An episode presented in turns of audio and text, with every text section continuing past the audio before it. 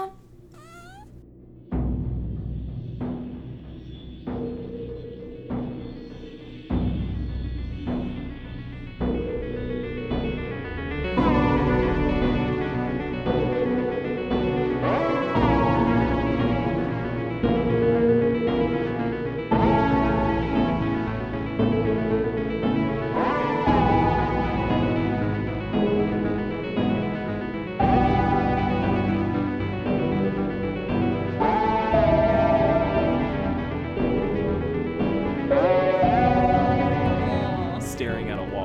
God, can you just imagine how grumpy Simone's gonna be when she's old? she's gonna be such Oh a bitch. I'm so excited for it.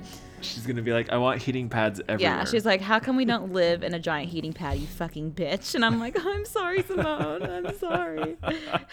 That's hilarious. Uh, Okay, well let's get started. Let's get started. Hello, everybody. Welcome to your favorite podcast. Anyways, how's your sex life? We are your slutty hosts. Yes. I'm Chana. And I'm Corey. And welcome, everybody. Episode, what is this? 83?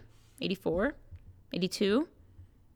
This is 82. 82. if it's not 82. Because we already did we did 82, but then the audio was messed up Yes. again. So So, welcome to episode 82, 82. everybody. Um, today, we're Hey. spicing it up a little bit because y- usually today was supposed to be my segment, and we recorded my segment last week, um, but the audio got super messed up, which is hilarious and annoying because this is the third episode in a row where the, where the audio for my po- for my episode got messed up.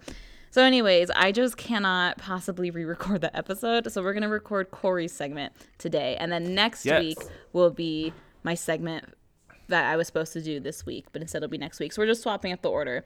Sorry, but not sorry. I moved and I'm tired. mine's about yeah, mine's about Halloween myths, so it's fun. It's like it, it could fit because we're anywhere. Halfway. totally fine. to Halloween already, and I haven't done anything, Wow. but it's mine. You haven't? Nothing. No, I just moved. Oh, I guess you've just been moving. I watched- So yeah. I watched all of Halloween Wars, like the newest season this week. And then I also watched like the Great Pumpkin War on, on Food Network too. So that that's like the yes. extent of my Halloween activities for right now. I need to like maybe I'll you know sort of follow that tonight and lock that down and then probably watch all of it till like 3 a.m. tonight. That's probably what I'll do. Yes, you should.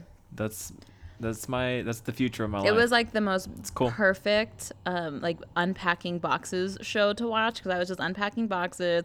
Like, and that's like the type of show where you don't have to fully pay attention, pay attention. So it was like the most beautiful unpacking day, having Halloween Wars in the background. Yeah.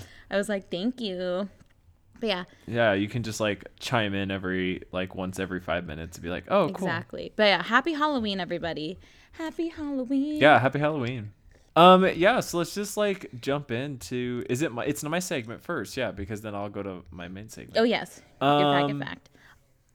So for y'all for this season, this this is good because I this is both like all both of my segments are Halloween related, so this is good that it's coming out now. Yes. Um, so I have um my my like faggot fact today is about queer horror films to watch this Halloween season. Ooh. So we always talk about films, and I will quickly list off some of the ones that we talk about. Um, but I'm gonna go into some that we don't usually talk about, or I've maybe just mentioned once or twice over the past couple years. Yes, Daddy. So, um, uh, first I'm gonna go over some classic ones, and then I'm gonna go over some newish ones, as in like in the last decade, and then I'm gonna do like one last little wild card one.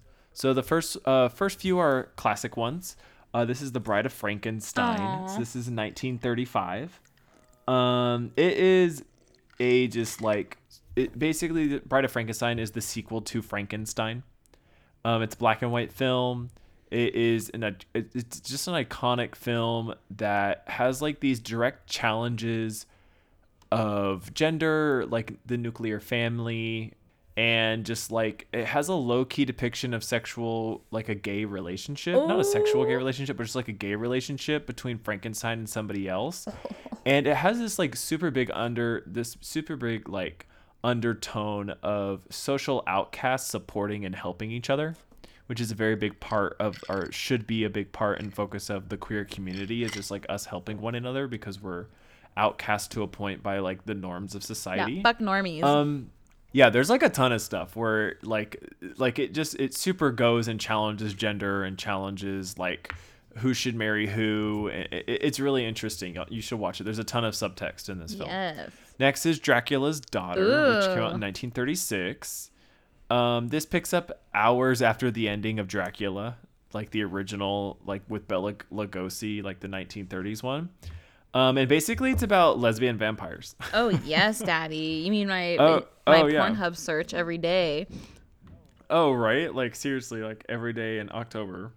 So our next one on the list is titled "The Old Dark House." Ooh. Fun fact: um, my my faggot fact for the last episode that will now be the next episode um, is on the director of the, all three of these films, who is an open who was an open homosexual in in early Hollywood. Like he was 100% open. Like and lived with a producer, and they had a house in Hollywood Hills, and they just like lived their lives, and nobody really That's cared. so wild that he did that. That's so fucking awesome. Yeah. And it's just surprising Isn't to me that that like not that many other people did it because he was just like I'm gonna fucking do it and he did and he still went on to be you know one of the greatest directors No, at that he time. him- Yeah, he himself and others were just like, hey, like the only thing like no nothing really stopped if anything stopped his career, it was more the fact that he wasn't born in money and Mm. that he was poor growing up rather than being homosexual. Like nobody really cared. Interesting. I would say that might have an effect on his later um, but we'll get into that. We'll get into that next Ooh, time. I'm We need to get into it excited. The yeah, the director's name is James Whale. So he directs the Bride of he directed uh, Frankenstein, the Bride of Frankenstein. Uh, he might have directed Dracula's Daughter. I can't He remember off the top of my head. I think he did, but I can't remember. But then for sure he did the Old Dark House. Actually, I don't think he did Dracula's Daughter. I thought he but he did the Old Dark House. we talked about it the last week. Maybe we just referenced it. Oh, maybe I referenced it. I can't remember off the top of my head. Um, so the Old Dark House um, is just a classic haunted house tale. It's full of queer subtext. Uh, there's a lot of camp and there's a lot of gender bending in Ooh. it. Um, like there's even a woman who plays an old man and stuff like that.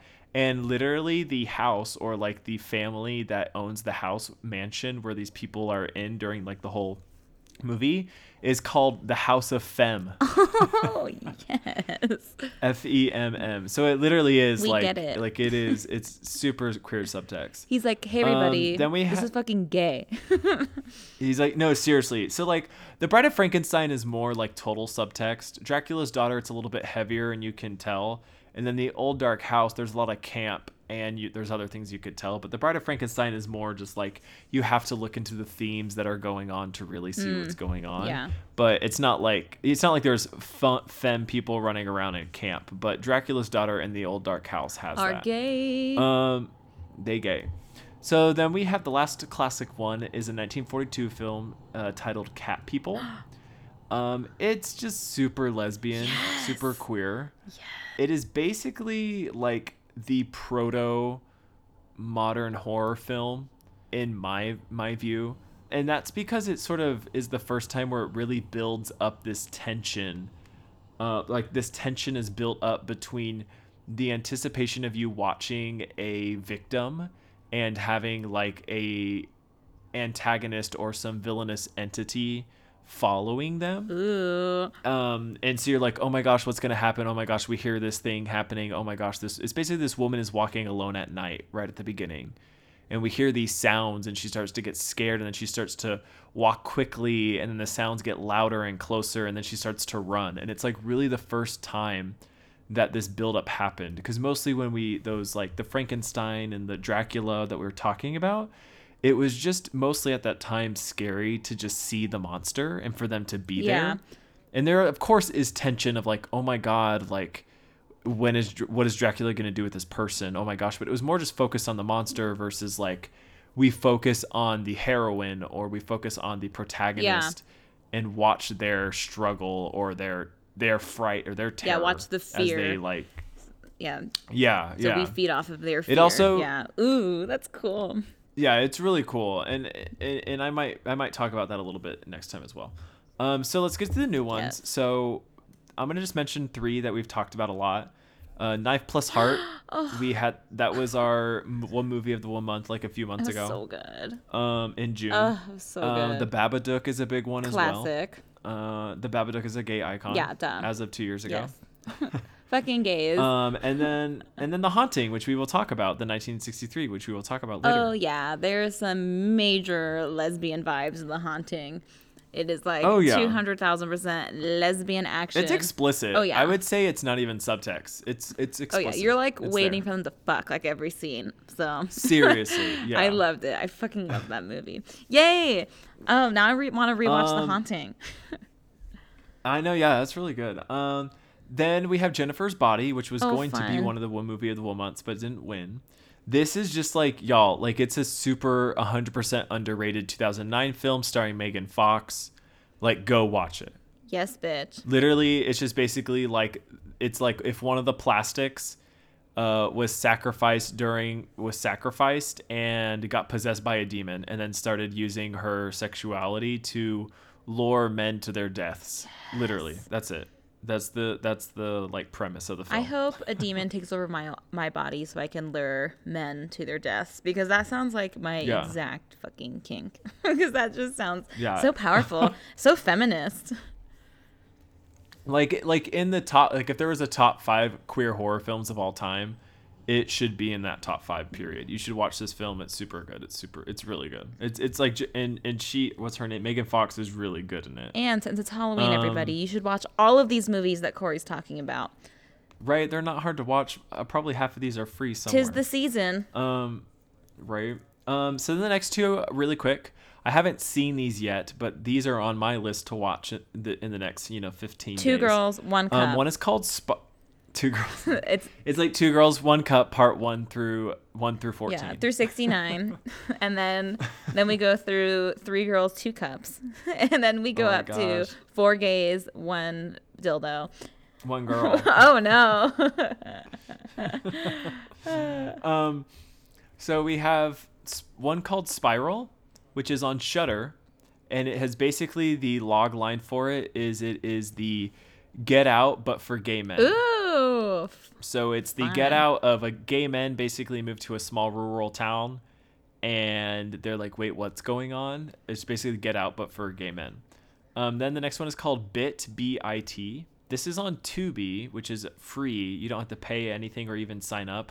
The only thing is you watch commercials, like it's like it's real TV. This is a teenage transgender girl moves to LA and then gets involved with a group of intersectional feminist vampires. Um, okay. Where has this movie been my entire life? Because that sounds fucking Right, it just came out. No, it just came out this year. That seems like the most, like the greatest movie I've ever heard of in my entire life. right? So I watched the the trailer for this to make sure I could recommend it. It looks good. It doesn't look great. It looks like a good indie horror film that didn't have a lot of like that didn't have a lot of funding, but they did the best they could with what they had. Oh. I'm so here it for it. basically looks like if this was a straight to TV movie on the CW. Oh yes, this is everything I yeah. fucking love. so I'm- right I'm, so here it looks for like oh like especially because this is about a transgen- transgender person like i want to see this like they're like this is not in horror yet i want to see this being treated as like a real life you know just like a normal Yeah. thing like oh she's transgender cool like let's move on like let's go you know Ugh, I'm- I'm like, i'm excited. excited to see see that yeah That's gonna be my movie I'm gonna watch Um, tomorrow. It's on Tubi. I've never even heard of Tubi before. so yeah tubi it's an app that you can download on your on your tv or computer Tubi. and you basically just watch um, you might have to make a login i Mm-hmm. don't remember but you there's you never give your credit card info at all you just basically watch movies but then there's commercial breaks That's cool. Tubi. Yeah, yeah. Another streaming service. God damn it. There's so many. oh my god there's so many there's like it's it's basically cable at this point i would say in the past two or three years it's just cable now Yeah, yeah, totally. Especially how some are starting to do like subscription packages where it's like get Hulu and Disney Plus and ESPN Plus or whatever. Uh, they're like just Well, for X amount a month. I'm like that is yeah. what cable is. so and cool. and like uh like hulu now has a premium subscription which is basically just like buying like buying dish like just buying satellite Oh yeah, because you can do the um, live TV Hulu for sixty dollars a month or whatever. Yeah, it's like cool. Like we get, we know what you did there. Like you're just making us cable. Yeah. Like, eh. I'm I'm getting close to maybe thinking to just start to buy buy like Blu-ray again. Just like not pay, you know, Mm. Yeah. just like maybe pay for like a couple streaming services and then just buy Blu-rays when I want to watch something because it's just like cool. We're back to where we were. See, what we should have done as a friend group so many years ago is each of us we should have picked one person Just to pay pay, for one. for each subscription service. Yeah. the problem is now all of us have our own like shows and stuff on each of our own Netflixes and Hulu's or whatever. So it's too late to combine. I guess you and I use the same um, HBO Max login. Yeah, use HBO Max. I have Shudder if you want to watch horror Yeah, I'll stuff. do. I'll use your Shudder. I have Hulu with no with no ads if you want that. We just gotta share because Oh, then it then it just it's I better. use Chris's. I use Chris's for that. nice. Yeah.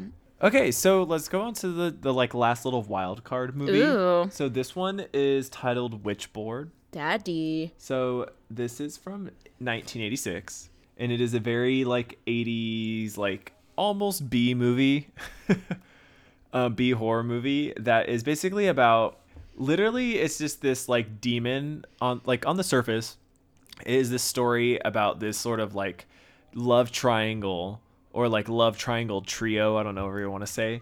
And basically, they like play with a Ouija board, and then a demon haunts them. And it's this like trio, this love triangle, dealing with the fact that a demon's trying to kill them. So, but like underneath this surface, it is like the surface. It's like completely obvious that the two men are in love with each other because like in the film the two men are like college ex-college buddies that sort of had a falling out and they're like very competitive Mm-hmm. No and homo. the guy who is currently with the girl was with the the other guy in high, in college and literally though it's just so like they're supposed to be playing college rivals and this going on like oh you're with my girlfriend now that used to be my girlfriend like 10 years ago when we were in college Oh Eh. God. and but it just is like their like shirts are off multiple times there's just like a lot of pauses between The them lingering looks. like of them stare just lingering looks staring into each other's eyes it's just like it's seriously i swear there's like there literally no exaggeration there are two moments where it's like what the fuck are they gonna kiss like se- like seriously you're just st- like looking just watching this movie like more interested in their like subtext gay romantic relationship than the demon like really you're just like what the fuck like just kiss That's amazing. no homo. it's pretty good. I love it. Yeah, it, it's pretty good.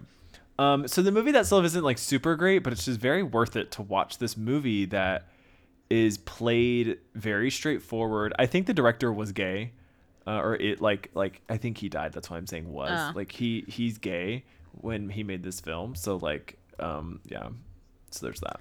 So yeah. Um, so yeah, those are my queer like horror films to watch this season. Yay! Well, happy Halloweeny, everybody. Go Yeah, suck a dick Halloween, or rub a clit, bitch. and then um, go watch a couple Halloween movies. yeah, I, we're doing them all at the same time. yeah, just do some Halloweeny and chill on Hulu Yeah. because that's the superior streaming service now. yeah, Halloween and chill. Hulu, Huluween and chill. Hulu's like, please stop talking about us. We don't sponsor your stupid podcast. We're like, come on, Hulu. You know they might. Maybe, hey Hulu, you want to sponsor us? They're like, no. Yeah. If we were like, just give us a hundred bucks, they'd be like, okay.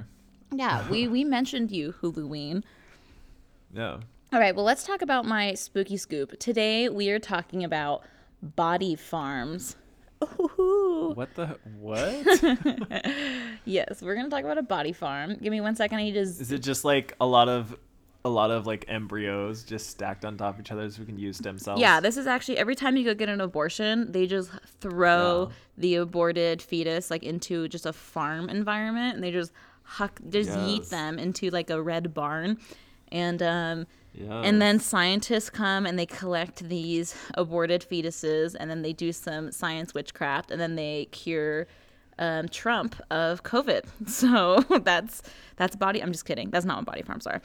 A body farm is a research facility where decomposition of human corpses can be studied in a variety of settings and environments.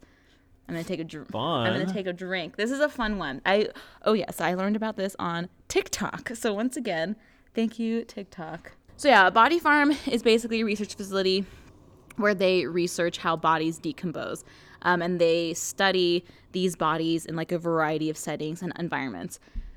Um, some will decompose, you know, on the ground, some in a car, some inside water, in a cage, inside a room, covered by twi- by twigs and leaves and shallow graves, etc. Just pretty much think of like any setting or environment that a body can decompose in, and they're pretty much studying it at these body farms.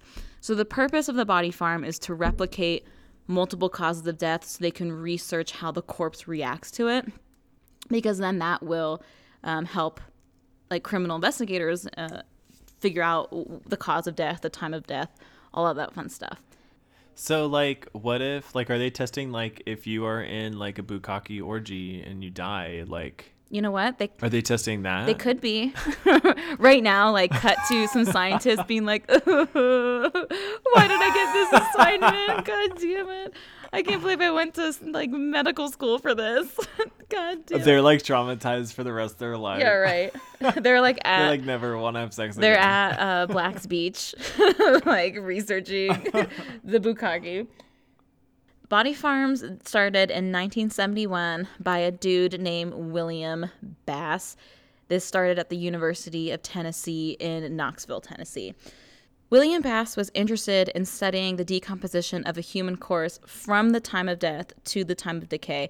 Now, the purpose of his studies was to gain a better understanding of the whole decomposition process so he can get info like the exact cause of death and, more importantly, the exact time of death for the corpse. So that's why he started Body Farms.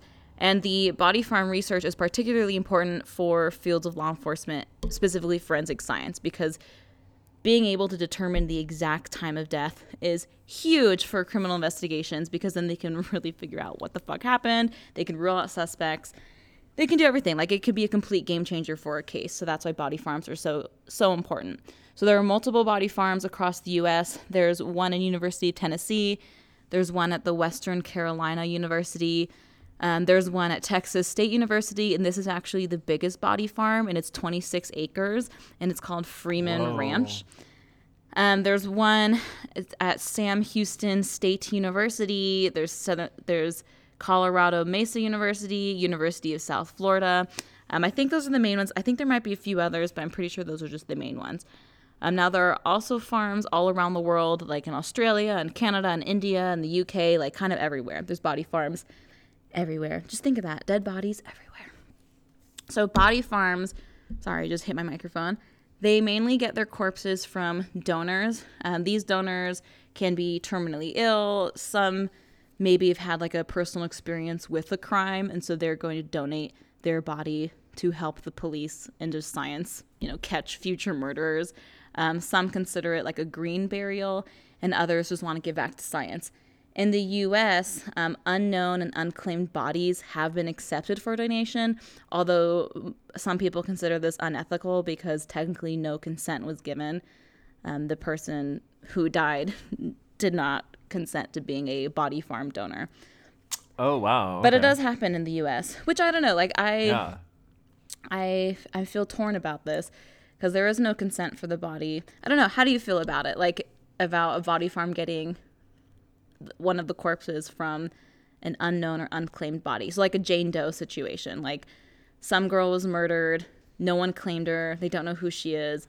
So instead of just burying I think like her, you're dead, you don't you, you don't care. Yeah, I guess at that point, if I was dead, I and like let's say yeah. there was an afterlife, then I would be like, yeah, you know, I'm helping other people out, especially in the situation I guess where it's like an un known person. Well, yeah, because usually it's Someone probably be like, "Hey, Corey, crime. like they're using your body for science, and you didn't let them." I'd be like, "Well, first of all, first of all, I would."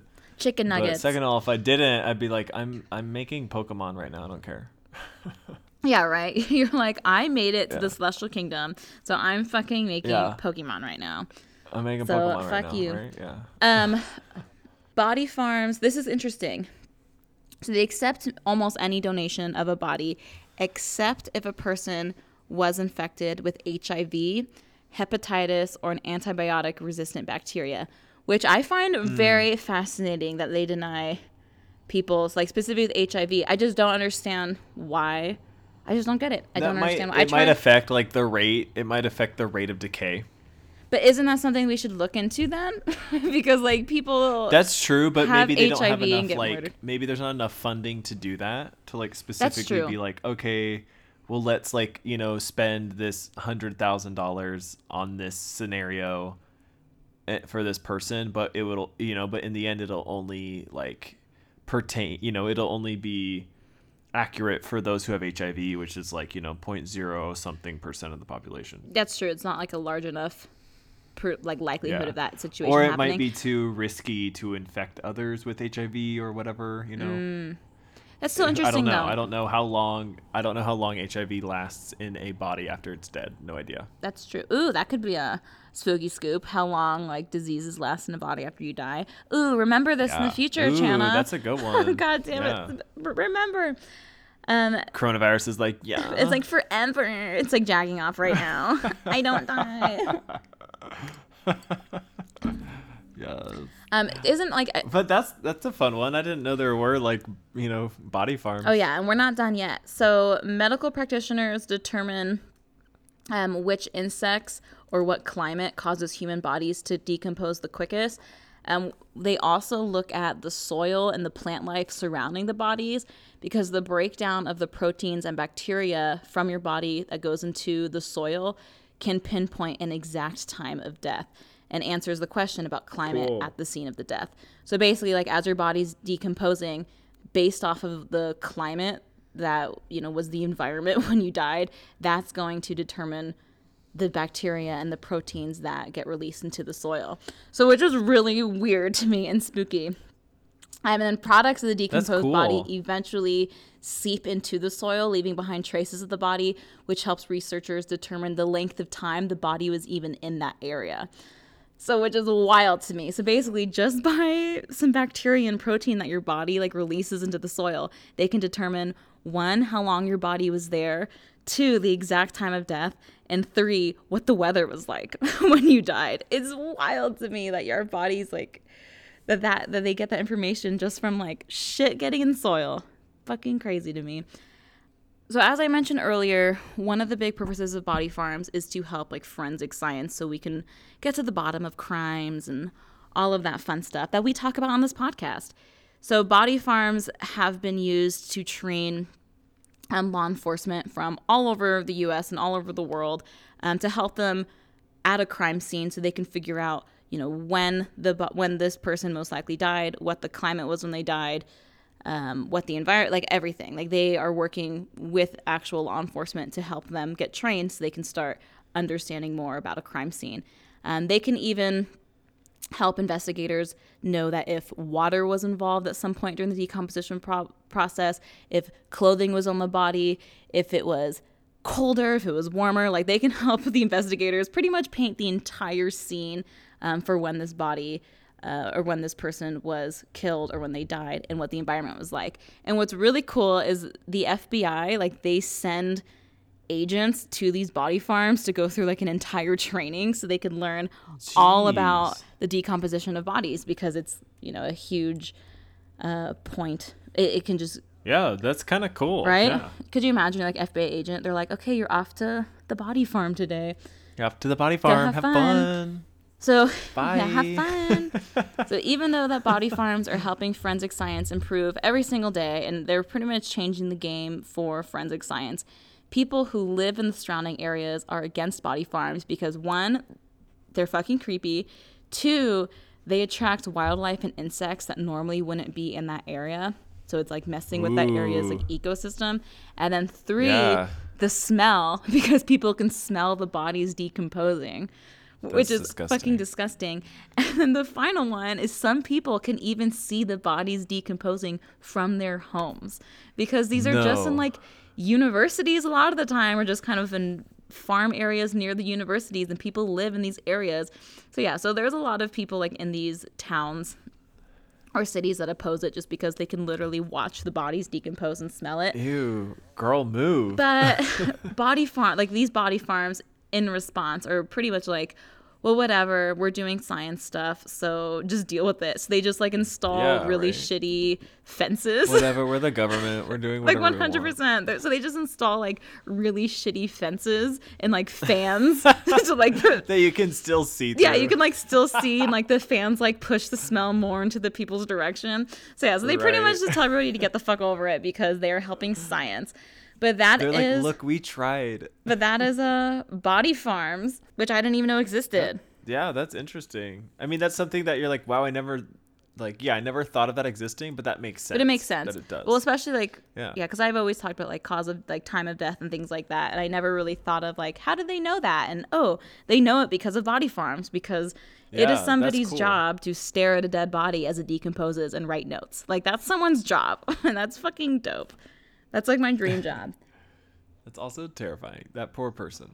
I know. Just imagine how haunted these body farms must be, Right? Like you must have some PTSD. right? And Like yeah, a little bit. And at some of these, you know, there's like dozens and dozens of bodies because some of them are smaller, so there's just like a couple handful of bodies. But I think there's one in Canada has like 18 or 19 bodies at a time, like decomposing. Just so many fucking dead bodies everywhere. It's wild to me. Ew.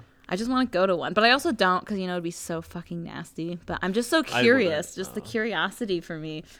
I just love that And morbid you shit. know, like it sort of taps into the same feeling every time when you just like are watching some crime movie and the the cops go up and just see the dead body and have to deal with it. And I'm like, oh, what would that be like to like, you know, at least once a week, go look at a dead know, body. at least just be like show up to a crime where like you know somebody's brutally murdered somebody else and be like, oh, I have to clean up the body. Right. I mean, you probably get desensitized, but I don't know. I watch a lot of crime shows, like on ID channel, Yeah. and every single like detective always talks about how there's always that one case that they'll remember forever because like the scene was so horrific. So I'm sure they get desensitized for like 90% of the cases, but there are a few of those like really brutal violent ones that they'll remember forever. I mean, could you just imagine that you like start your day, you're like, "Hello, I'm it's me, Chana. I'm like an investigator." And then you get a call and you walk into like a scene out of a horror movie. That would just be wild to have that as a job. That's Yeah, crazy. that'd, be, that'd be crazy. I think again, like from the stuff that I've seen on the internet that you showed me and that I've seen, What are you talking about, I would Corey? say, We don't like, look at anything weird on the internet. what are you talking about? I would say like I definitely there is some level of desensitization going on. Yeah. But at the same time, like it still haunts me. Yeah, it's still like because it's still like a person. Yeah. Exactly. When I was young, that my dream job was like a criminal investigator, like specifically for murder. That was like my fantasy. Like I wanted to be that desperately, but No, uh, yeah. That's cool. But yeah, I decided it would probably be a little too much for who I am because I get so anxious and I'm already so afraid of the world. And I think if I had to look at like a brutal murder scene every day, I don't think I'd be able to You make just it. have Simone in the backpack. yeah, right. Simone's like, why am I saying this? What the fuck? She's just constantly hooked up to CBD. yeah, like a hundred. She has like, like a Xanax line, like She's a straight. cute little kitty IV. Cute. Oh my God, Simone. She's like, don't you fucking That's so dare, you bitch. Ghost Toulouse is like, She like writes on a notepad. Yeah, right. She's like, interesting. Smells like we can use Simone. She could be my sidekick. This is a movie idea. Aw. Chana and Simone, That's so cute. murder investigators. We're like the the worst investigative team ever. Simone just sits in them. She's like a nook. But y'all are cute, so who cares? Yeah, right. Everyone loves y'all, but y'all like suck. we don't solve any murder like ever. It could like the murderer could be like, I did it, and I'd be like, Did you though? Like, did you? I don't believe. Let me let me bring you onto my podcast. Let's talk. y'all get it. all the credit for like your at your real your real partner. Yeah. He's like the fucking Chana and the fucking cat. That'd be hilarious. now I want this to be a movie. Okay. That's a good that's a good movie. okay, so let's jump into my my my supernatural Oh yes, make us scared, daddy. So mine is like just total Halloween. I've always thought of like some way I could do this the past couple of years that we've done Halloween. And now I was finally like, oh, this is a good great way to do it. So I just like scoured the internet for 13 Halloween myths that we've all sort of heard about and I've sort of gone through and looked into them and then used some other like articles that have gone into them and just gathered information on like why they're myths and what they are I'm so and stuff like that. Yeah, it's really cool. So the first two are not fun. Oh. I'm like, I'm so excited. You're like, yeah. So this is so this is not gonna be fun. I know. I, I had these spread out at the at first, and I was like, no, let's just like wa- get them out like really quickly and then move on because they're about killing animals. Oh. So Oh. yeah. So I mean, they're myths. These are myths. Mm-hmm. Uh, so they're not like so it's okay. But we are talking about killing cats and killing dogs. So those are the first two. Um, so the first one is killing black cats Yeah. on Halloween or around Halloween, and the fact that this is like usually it's satanic cults will go buy black cats from the or adopt them from uh, shelters and then kill them. So um, basically, this whole thing of Satanists sacrificing black cats on Halloween uh, became wide, widespread in the 1980s, and that's I'm, I'm going to come back to this multiple times. But the late 1970s and then like all through the 1980s, we all know as like the Satanic Panic. Yes. Where you have Reagan and like Republicans taking over, and then just being like, "Hey, like everything that's wrong with the world, like gays and women wanting rights." That's because of Satan. and yeah, and D and D. It's because Oh, of. Satan. and so basically, this is when it, this springs out is like, hey, Satanists are sacrificing, like they'll take black cats, um, and they'll adopt them near Halloween, and then they will kill them Ugh. for you know for Satan for some reason. Satan. I think Satan likes cats, but it's okay. So I actually have a an interesting tidbit about this, because Yeah. I I'm friends with people that are in like animal rescue groups and whatnot. Because you know I'm vegan, Yeah. but also because I donate to adoption centers like every day. Anyways, um, the majority of adoption centers and like rescues won't actually adopt out black cats or black dogs for the month of Halloween because Yeah. of this myth. So it's like so wild to me that this myth, um, even though it was like really created during the Satanic Panic, like it it has enough to it that it affects actual like rescues and adoption centers every single October. They just refuse. They will not adopt the majority of them. There are some that still do, but the majority of them don't. Like you cannot adopt a black animal the month of October. Yeah, that was also that was also one of the points um, that I had is that mo- most people don't do this, and even a really cool, like interesting addition, but also like it's more sad. It's it's interesting, but it's super sad. Is that uh, rabbits, Oh. um, specifically white rabbits and black rabbits, uh, they will not uh, lend those out during the month of October up until mid-November. Oh man. So there's a good amount that they'll like. Sometimes people just won't do it on Halloween or like the week before Halloween. But uh, there are even in multiple animal shelters that the whole month of October and even till like halfway through November, they will not let people buy dog uh, like black dogs, black cats, or or black and white rabbits. That is just so crazy to me that that Yeah. like, is a thing. So this was even so like this has been such a thing since the late 80s, mid 80s, um, and then 90s when this started super picking up that even the American Society for the Prevention of Cruelty to Animals has an official statement about this. And on their website it says there is no reason to believe that these cats are at risk. While it is true that animals too often become the victims of holiday pranks and cruelty, there is no reason to believe that witches or Satanists are involved um, or that shelter shelters are their source of getting this. Mm. Um, I don't know why they put that up. That sounds like weird, a weird thing to mask. I, I don't know. Yeah. It just sounds like, it seems like a weird, weird wording to not be like, you know, like why wouldn't they just put up like, hey, Everything's fine. this could be a possibility. So just like use, you know, each shelter should use their own discretion. Yeah. In what they want to do. You know, it's really weird. It's like it almost is like conspiratorial. yeah, it is. And I'm like, oh, are they part of these groups? That's um, It's like there's no such thing as the cult of the black sun, and it's like what? Like we didn't ask about that. They're like, yeah, but it doesn't exist. Like, just don't worry about it. Like, just stop stop asking questions about it. like just keep your shelters open. Don't worry about it. You're crazy. I can't believe you're asking me questions about this, and so I But, have like to this make all this won't statement. matter in like 2023 anyway. Yeah, they're like on when- October when 31st. Satan comes. Yeah, I- I- we like look over. They're wearing tinfoil hats. We're like, what? What? they're like, what? We're just like here. It's part of a Halloween prank. You're crazy.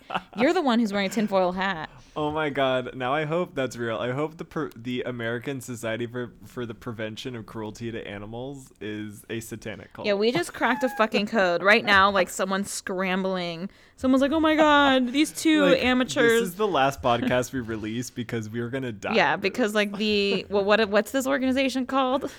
the American Society for the Prevention of Cruelty to Animals. Okay, that's way too long. Like the AMSCA, I don't know if those are the abbreviations, but they are going to knock on our door in like five and a half seconds. Like a furry is gonna knock on my door and just and strangle just you right there. And fucking there. strangle me to death because we figured it out. Oh my god. um, so the next one is National Kill a Pit Bull Pit Bull Day. no, This is sad. God, Um, so Corey, this was this is a bummer. Semi-recent, I know, but these are hoaxes. They're not real. Mm-hmm. So I mean, the first one, I'm sure maybe like something has happened Yeah. in the past, you know, history of the world. Yeah. like on Halloween night. Ugh. Um, so, but, but this one seems like a pretty big hoax. So this is a fairly recent and started in 2012, and it began through emails that started circulating and eventually went viral, viral, claiming that on October 31st there would be mobs that would go around and kill pit bulls because it's a National Pit Bull Day Oh.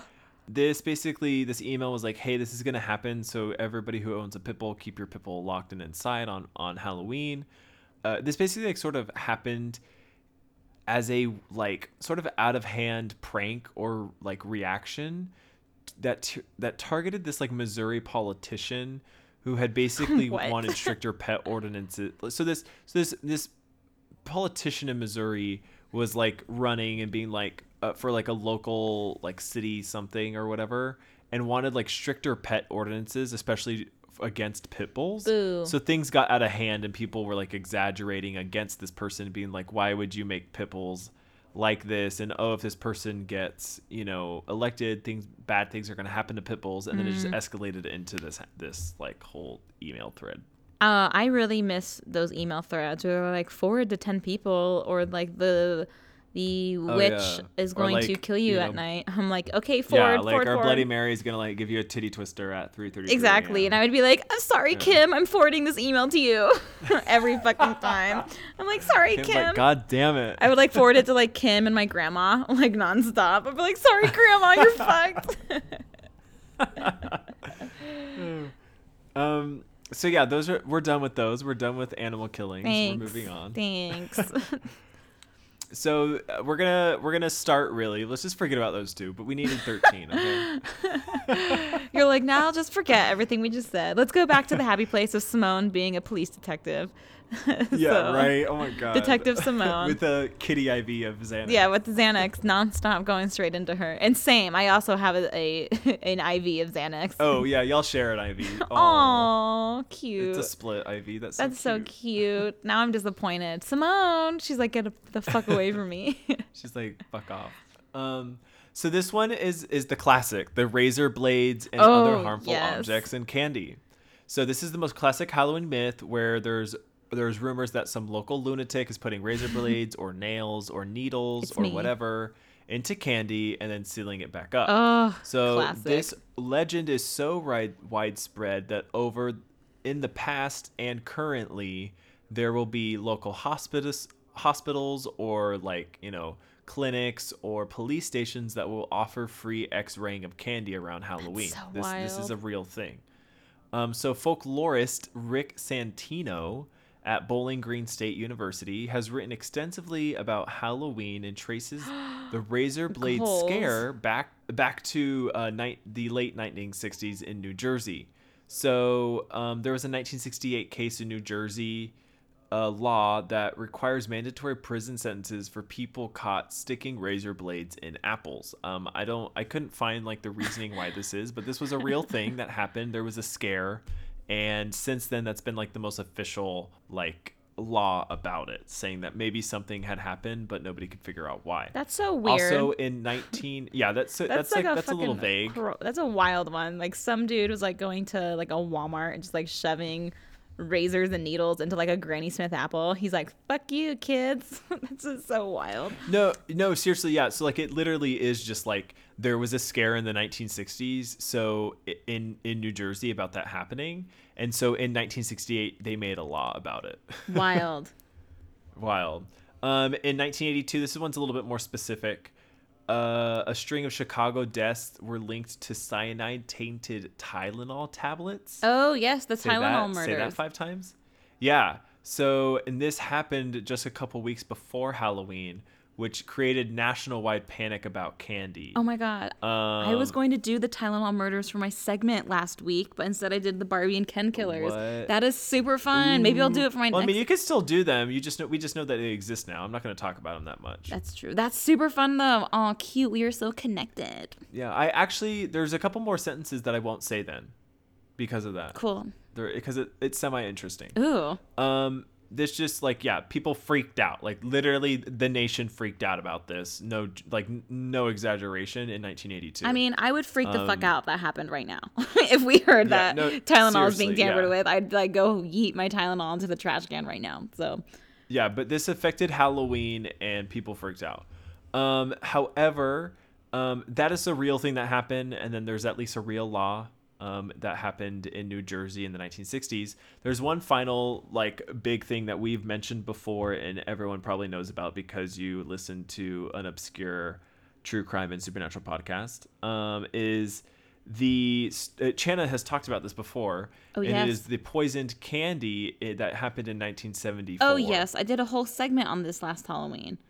Yeah, this is when the boy poisoned his father on Halloween to claim the insurance money, and he's known as the Candy Man or the man who killed Halloween. Oh my god, I totally forgot that I did that segment. Flashback Friday. fun. so that was a good one. Whoever doesn't know, sorry, what'd you say? that was a fun segment. That was a good one. yeah, it's a good one. I, I instantly, when I started reading this, I was like, oh no, Chan, I did this. I know. So I'm just gonna go over it and like like spend like the next 20 seconds talking about it. So Timothy O'Bryan, uh, Timothy O'Bryan's father, who is not a stranger, put cyanide in the eight-year-old's pixie sticks. Yeah. he had some like these large-ass pix- pixie sticks that he gave to him and his friends, um, and put cyanide specifically in his uh, son's pixie stick For the insurance money, Um, that piece of shit. yeah, just so he could claim the insurance money from his kid's death. And he was then executed for the crime in 1984. Bye. So just 10 years after he killed his son for money. Um, so people, they just people believe that it's these three. These are like the three only like you know hard evidences that we could get of why this probably exists as a myth. Um, next is uh, this is both four and five at the same time, and this is that Halloween is inherently satanic in nature or and, slash origin, and the fact that Halloween is inherently American uh, from the United States. Ah. Both of those are incorrect. So when you look at the history of Halloween, you'll understand that it is best understood as a product of the 18th century folklore traditions of Scotland and Ireland that s- stem from the Celtic and Gaelic traditions of Samhain. Oh my god, we talked about this Um, last year. I'm like getting so many flashbacks right I now. I talked about this last year in my supernatural thing that you can go look at. I'm just going over this like in a few sentences. So basically, what we know of Halloween today comes from Scotland and Ireland and their folklore traditions that stem even further back into Celtic and Gaelic traditions of Samhain Festival, which marks the end of the harvest season and the beginning of winter or the darker half of the year.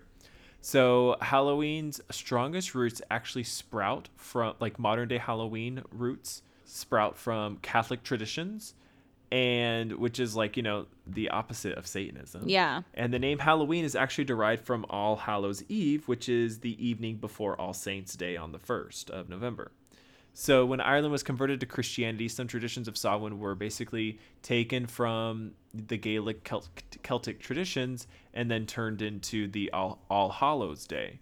This was even so big. Like if you go back to my episode, I talk about one of the biggest things is that as a people or as a village or as a I don't know, just like a family, if you couldn't get together with a big group of people, you would light a huge bonfire that then you you would then celebrate around on All Hallows Eve, and then you would take it home and use it to light your hearth that you would you know at least uh, like you would either literally or metaphorically keep lit for the entirety of the winter because usually you're probably you know locked up in your house and just trying to survive Oh.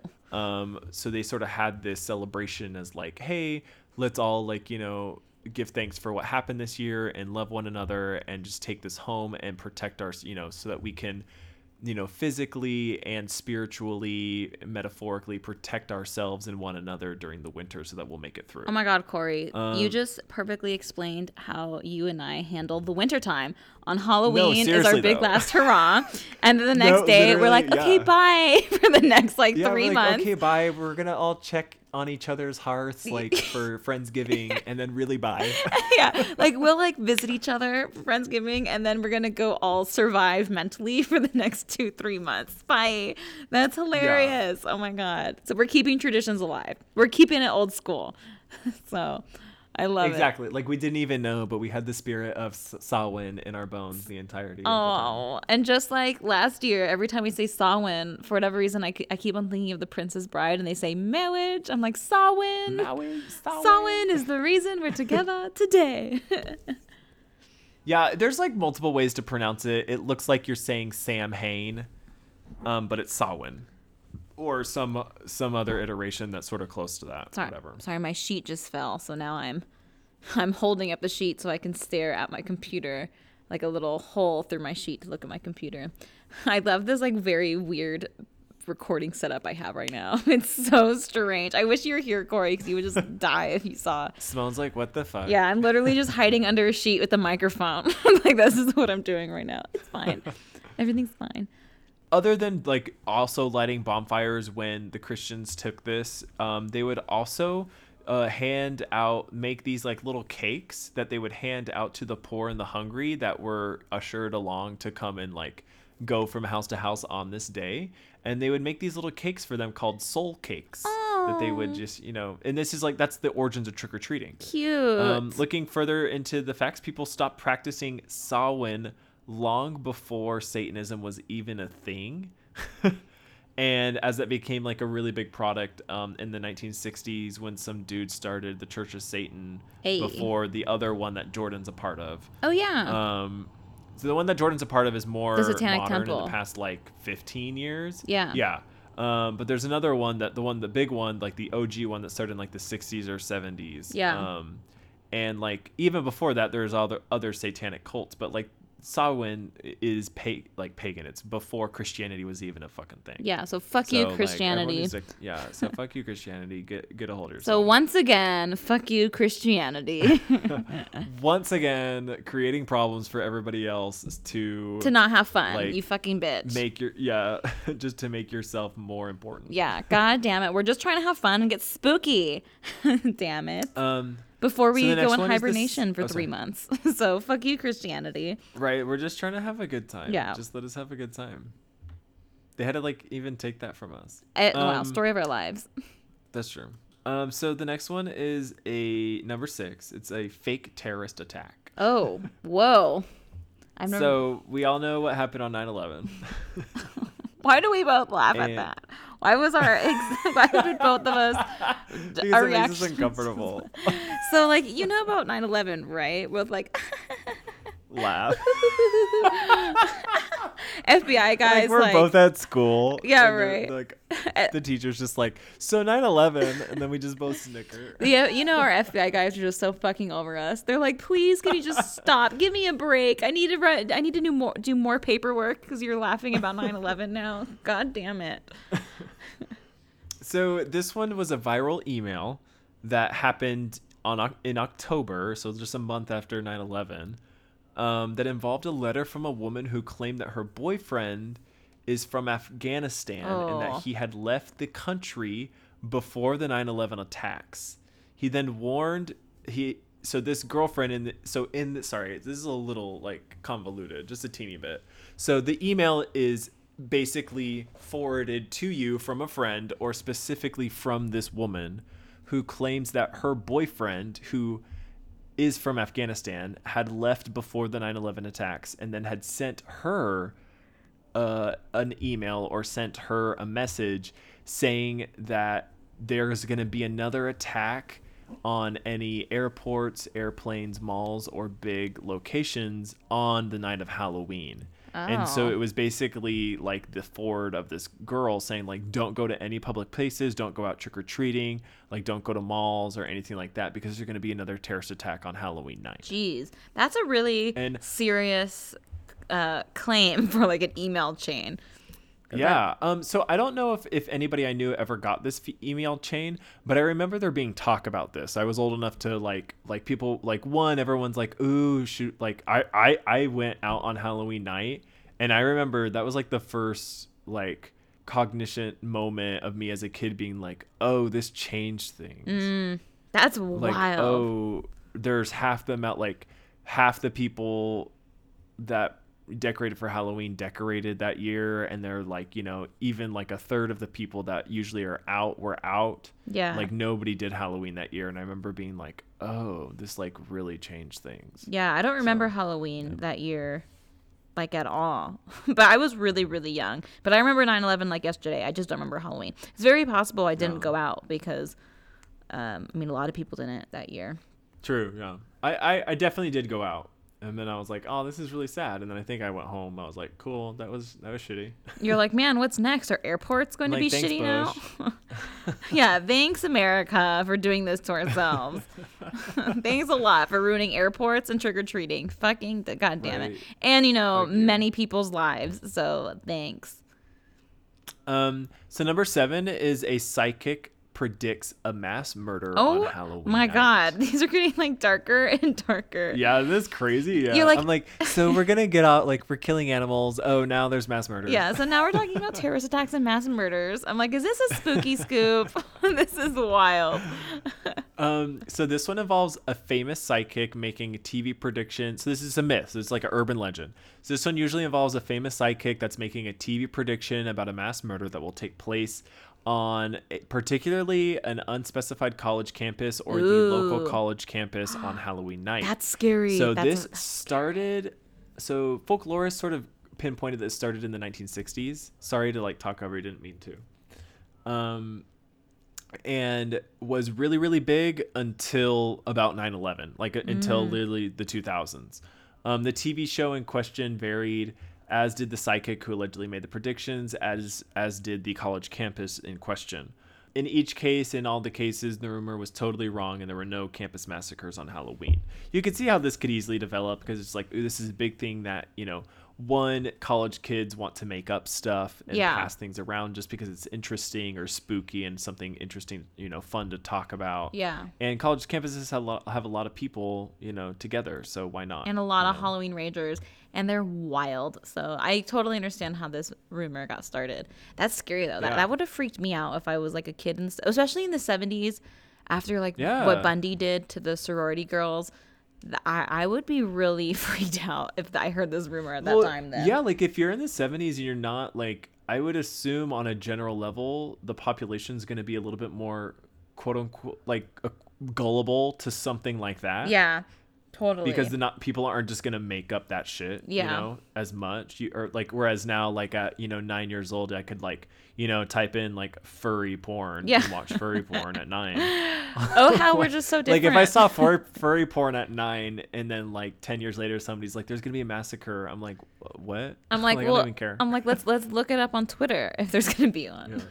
I'm like, my soul was massacred at nine when I watched furry. when I porn." watched furry porn, instead of going to um fucking MySpace, I actually went to furry furry porn space. yeah. Um, nothing against furry porn, but like if you're nine and that's what you're seeing, that's probably not the best for your sexual development. You're like trying gonna say. look up like Clifford the Big Red Dog episodes at nine years Oh, old, no. and you get like, Clifford the Big Red Dog. yeah, Cl- you accidentally put in an N. that some person listening to this podcast right now is like, how did they know? That's exactly my first porn experience.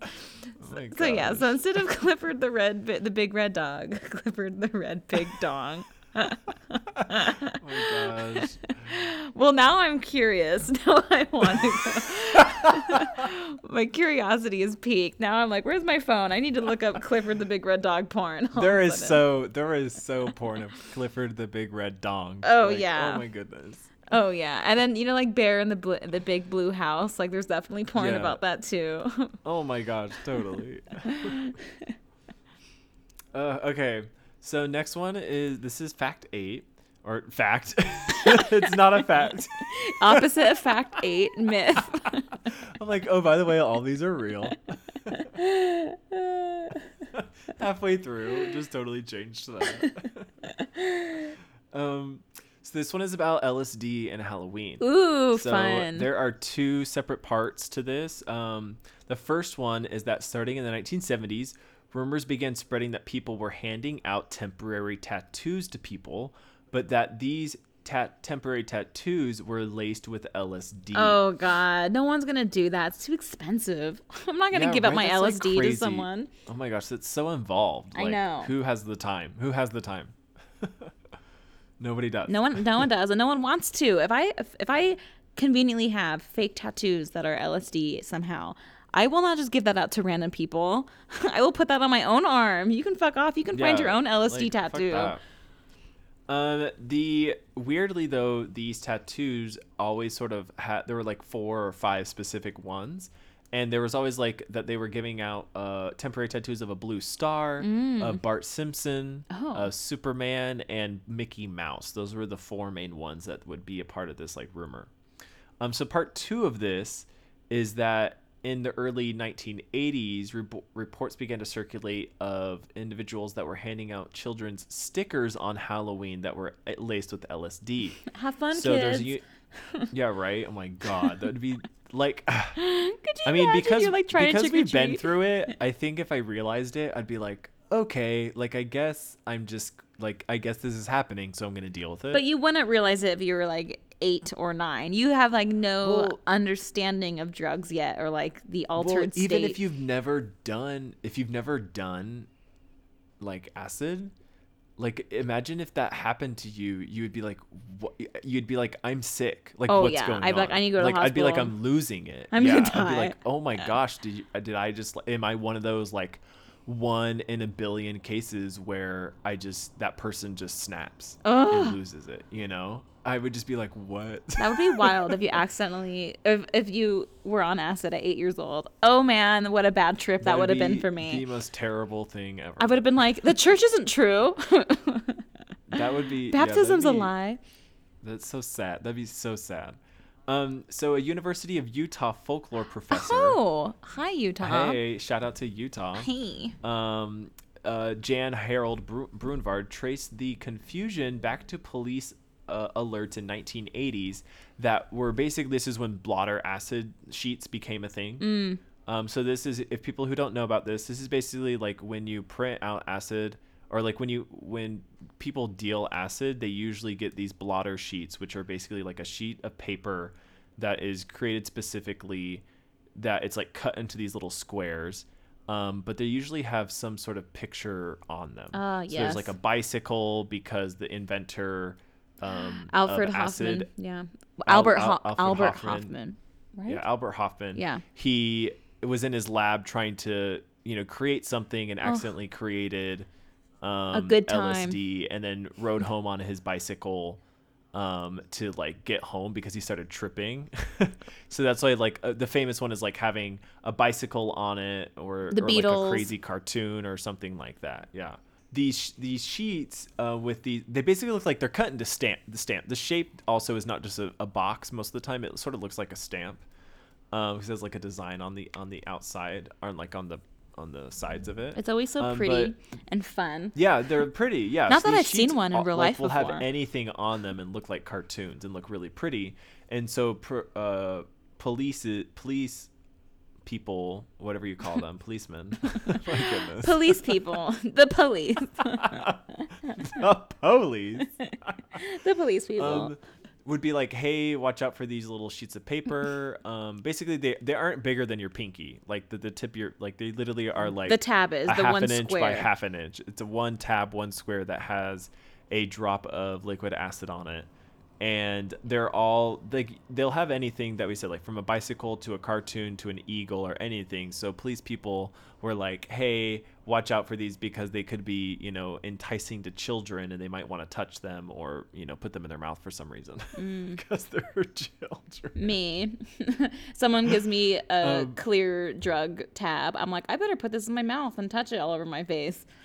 yeah but yeah they like so so basically people they just think it stemmed from that um today the myth is more about and Chan sort of alluded to this a bit the myth is more about weed and thc Yeah. um, and Molly um, pills. laced candies Dumb. um, and we all have that fam- famous meme where the person's like, "Who the fuck Yeah. is using their own weed, spending their own money To- just to give their weed out to children?" Yeah, like no one fucking does that. It's too expensive, and we're all too sad. yeah, sad. too expensive. Nobody's doing that. If Like, I- everyone's poor. if I have Molly or ecstasy on me, I will not just pass that out. I will hold on to it until Right? I use kidding it. It is like Yeah. it is just gold to me.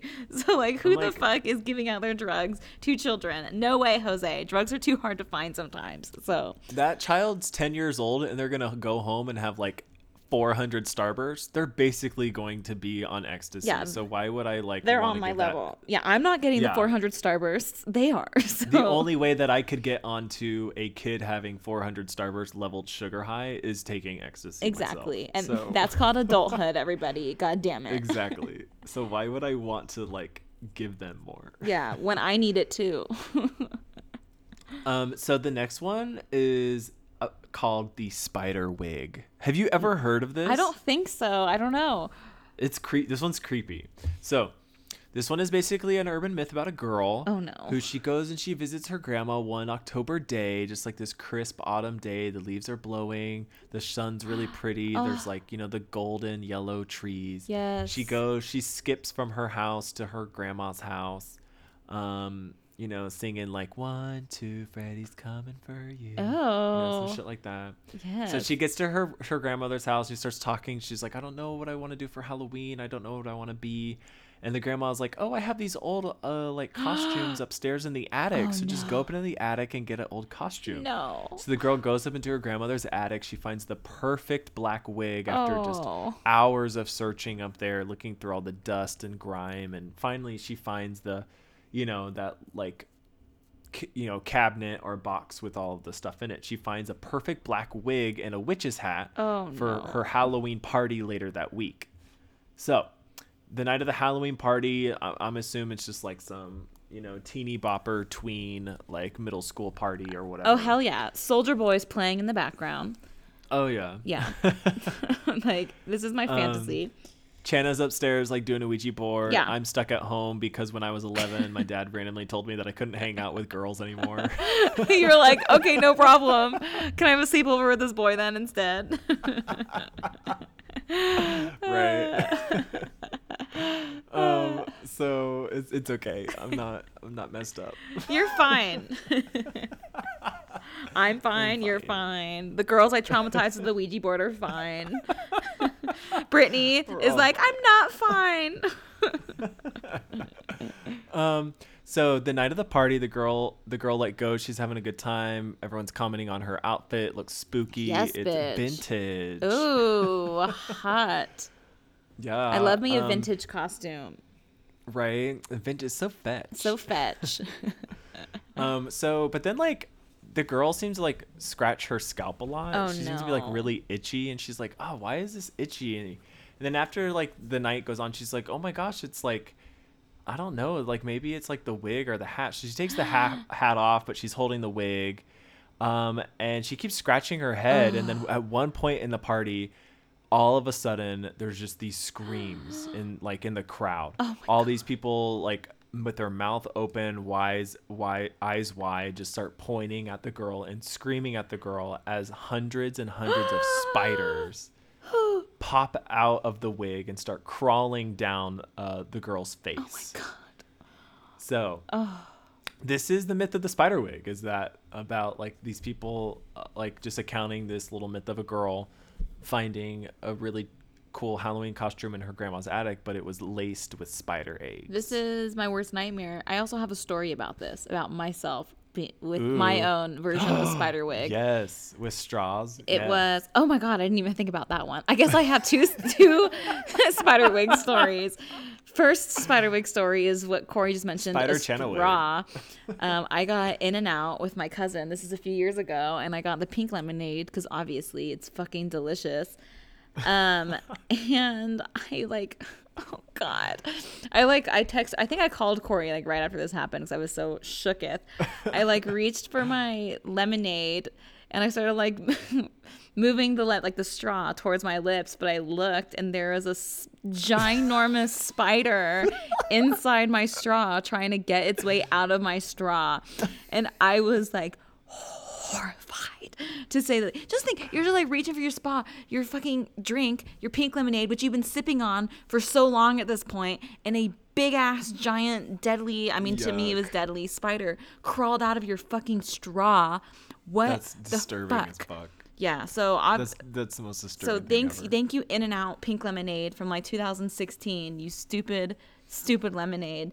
Um, but yeah. Oh my god, I thought about In-N-Out yesterday at work. uh, Ugh. well, we'll get you In-N-Out when you're here in two weeks. oh yeah, when I come, I'm fucking getting In-N-Out. My god. Um, but from that story, now I can pretty much no longer drink from straws because every time I look at a straw, I imagine a giant spider. Its legs, its legs were like, oh my god. And then my second spider wig story is uh. so I haven't heard this next one. What's this next one? Oh, you definitely have, I'm sure, because this is one of my favorite icebreakers to tell people because it's so fucking horrific.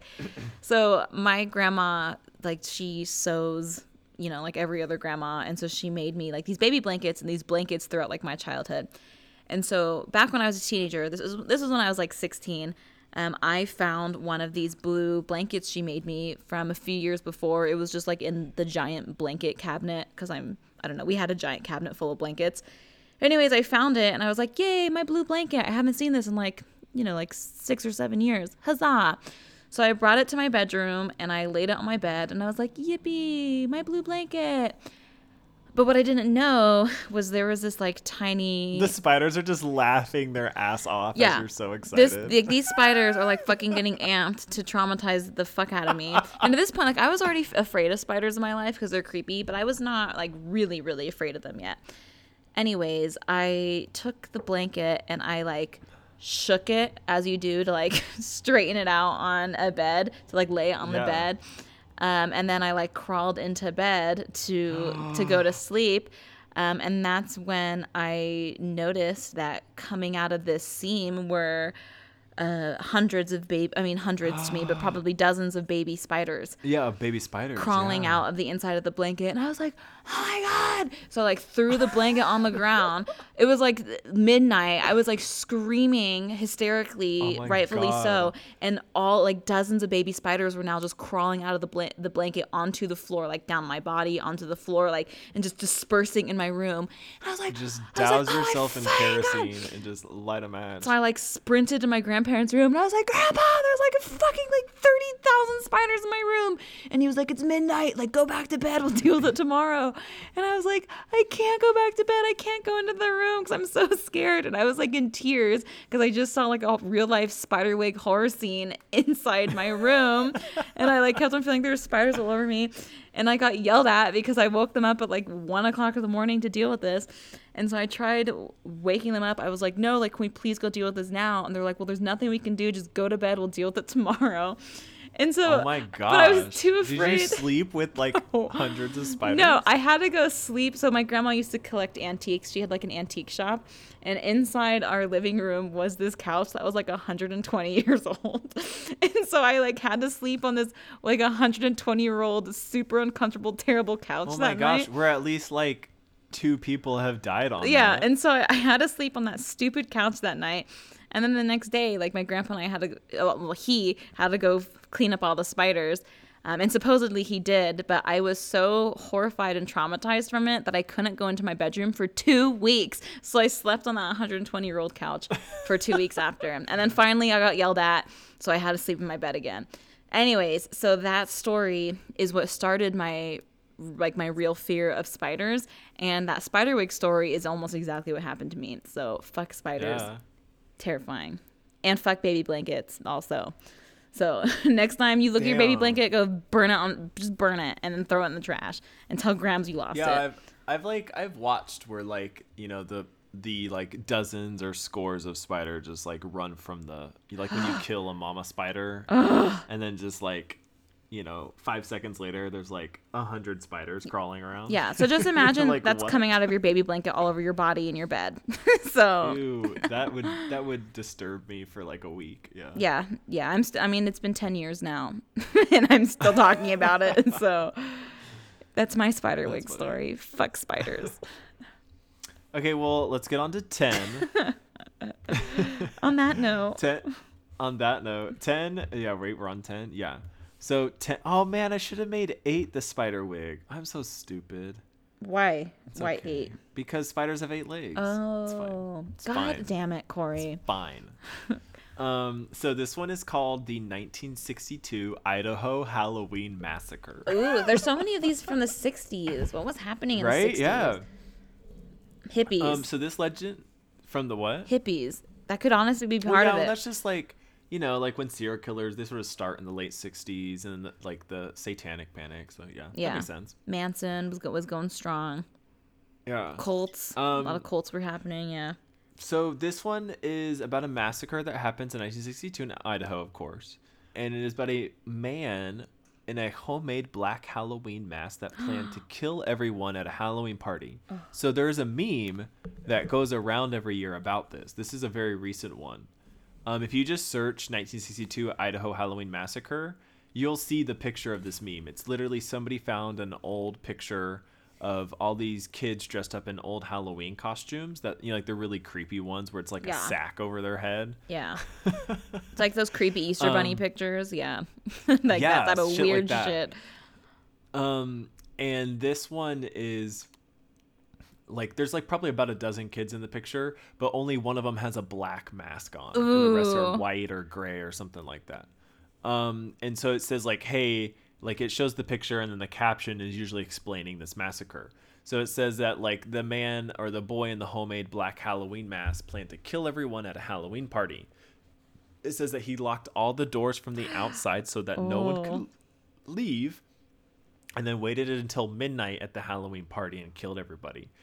Um, he, however, only was able to stab seven people at the Oh, at the only seven? um, party. Yeah, I know, right? Bitch, Uh, not before 13. the cops showed up. But uh, he so he's only able to kill seven people before the cops showed up, and then somehow escaped and was never caught or seen again. However, seven years later, the FBI Ooh. found a black a black mask that was in the same house that was abandoned, um, just laying there, just like somebody left it as like a calling card or just like a, t- a tease or something like that. Yes. Oh, I wish this was real. This is so fucking fun. Yeah. Um, so yeah, this basically this started up like I would say in the past decade. Um, when somebody found this old photo and then started probably like it was probably a creepy pasta. I was about to say this is sure. very creepy pasta, scary noodle Oh, yeah. of the. like yeah, I'm to a scary noodle. It's a scary noodle. This is a scary noodle. um, so yeah, that's the 1962 Idaho Halloween massacre. Ugh, I Um, wish so that was 11 real. Because that just sounds so fucking cool. Yeah, that would be a cool like that'd be a cool like real local legend of like oh this really did happen like this this person That's in the 60s Yeah. like killed everybody. This Yeah. fun little mass murder that happened. Fun. yeah fun um so this one is called halloween night gang initiations so this I've also this. started fairly sorry I've heard of this one. Oh yeah. well yeah this because yeah this makes sense because this was in la Mm. so this happened in 2008 and involved an email hoax that would warn people about the blood street the bloods street gang that were holding initiation on halloween night that required them to kill 31 women Oh. one day for every day in october Oh yeah, I heard about this. Oh yeah. yeah um, this even got so out of hand that the the emails would go up to them killing 140 women on Halloween night. Oh, that's Isn't crazy. that crazy? Yeah, that's crazy. I feel like Um, I got an email. I think I got one of those emails. I could see that. I could see that getting through Facebook. Yeah, yeah, because Yeah. that was like height of like the 2008 email was like the, the first year that Facebook was like super big. Yeah, You know? I'm pretty sure Yeah. I got that email or like message. I definitely heard about it, but I like specifically remember like reading some like I'm pretty sure it was an email where I was like, "Oh Jesus Christ!" I was like, "I'm gonna get killed this Halloween." You're like, oh. Yeah, I was like in fucking Newbury Um, Park, California, the safest place on earth. I was like, "I'm fucked." You're like, I'm fucked. We're all gonna die. yeah. um so my 11 and or my 12 and 13 um are actually gonna be like putting you and me on the spot. So Oh no. i'm gonna go first Oh, but do you know of any do you have like any local legend or myth that was tied to halloween? Or not even it doesn't need to be like necessarily big or scary. Was there any just like you know sort of urban legend or you know tales that would happen on halloween? So i'll start and then you can like think of it as i talk a little bit too um, so I don't have Oh, big God, ones okay. that would always happen, but we we did have like you know we had a couple of the houses where it was like the the parents would be like, hey, don't go to that house. Those people are weird. We don't Oh, want you to yeah. go there. the Um, classics. they they never the I knew there were like two or three houses, but the one that I really specifically can remember is it was always dark and that person never had anything on. So I assume they might have been a sexual offender, but they like he never they sorry they never decorated, um, and their lights were always off on Halloween night just so like you wouldn't go by, um, or like you know like usually, you know like in the '90s it was like yeah, you would most likely decorate, but if you didn't decorate, you would at least have like a porch light on to say like, "Hey, you can Yeah. come and knock on my door and I'll give you candy." But this one specifically never had like never had a light on ever, and we were told to just never like, "Hey, don't go there. They don't, you know, don't go to that house. Like it's dangerous." Yeah, I, I had a few of those houses. I can like picture the exact house in my mind too from when I was a kid. Yeah, yeah. and I, was like, "There's really can, evil in the house." Yeah. Um, the other one was that actually in the next cul-de-sac over, there was a house that would always have the most rad satanic shit decorations like ever. Like Yes. just like like made up guillotines with like bl- you know somebody being with their head chopped off, fake blood all over the place. Oh my God. It was literally Fucking literally goals. it- was just like three or four like you know setups of some form of human being tortured by a demon and they would literally Oh, have like scarecrows that had demon masks on that would be like torturing these uh these humans and so there were always like um you would always have to walk through that and then walk up to the door where the old guy would be dressed up in a demon mask sitting next to the candy bowl Oh and he would like you know jump at you as you tried to get your candy. It was really I fun. would die for him. like that sounds, Yeah, he sounds like someone that I want in our friend group immediately. they, they they were so cool. They even had like and this is like the late 90s they even had like a fog machine and red lights the whole like thing. lighting it all up. It was so cool. It was so cool um so there'd always be rumors that like oh one of those is a real dead body or Oh, like, yeah. oh one of those one of those arms or one of those legs is a real like real leg like that guy really killed somebody you know, there's Ooh. always those rumors um and yeah that that's pretty much it we like nothing else is really big or interesting do you have any That's what I'm trying to think of. Well, like I grew up in a very unique situation because my family is just riddled with anxiety and fears. So like I grew up thinking like you know, Halloween was really dangerous. That I like this would be the year that I would get kidnapped towards like sort of deal. Um, but that wasn't really like a hot like I don't know. I think it was more just because there was kids out. You're going up to strangers' houses. Like my I already had some like weird kidnapping scares in my life that I've gone through, like the Target experience, for example. I talked about on this podcast before. every time chana literally every time i go to target I know. I just I'm think about like- getting I'm like, kidnapped every fucking time. Yeah God, I would just love to be the fly on the wall to see my mom react to someone trying to kidnap me. Um, But yeah, so I guess like my a lot of my Halloweens were just like like I wasn't afraid, but I just remember like my grandma, my mom would always be afraid. So like obviously like I always had to go with parents. Like even when I was really Yeah, old enough to go with like friends. Yeah, like the adult always had to be there up until I was like 13 or 14 until I was like really when I was like Oh, all that age where you shouldn't trick or treat anymore, but like I still trick or treated because like I was a kid and it was super fun. Up until I was like pretty old, like awesome, I um, which was surprising because I had like some good amount of freedom um, when I was really young, except on Halloween because that's when my family was like, "This is the day. This is the day that Chandler's gonna die." Um, so that was it. wasn't really a Halloween legend though. It was just more fears from my family, just because all of us are anxious messes. But there wasn't any yeah like specific like legends in my area. There was of course like the houses where you're like, ooh, their porch lights are off. It's because, you know, they are sexual offenders is usually the go-to apparently that all of us believed if someone's porch light was off. I was I like, mean, I oh man, I can't if, believe like, they touch all the kids. parents are like don't go to that house Don't go there. and that person specifically like has their lights off like i would just assume it's like oh yeah they're a sexual offender right Yeah.